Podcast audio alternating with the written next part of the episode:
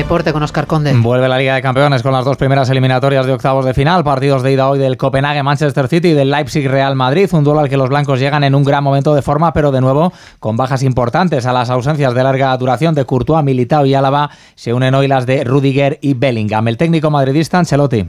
Tenemos que pensar que no está Bellingham, pero sin Bellingham hemos ganado cuatro partidos de cuatro. Significa que lo que han reemplazado a Bellingham en estos partidos lo han hecho muy bien. Tenemos otras opciones. Es un equipo, por ejemplo, Leipzig muy fuerte en balón parado. Para Brahim el balón parado no es su mejor calidad. Y después tengo que tener en cuenta que Carvajal como central ha jugado muy bien. Lo voy a quitar como central, no sé.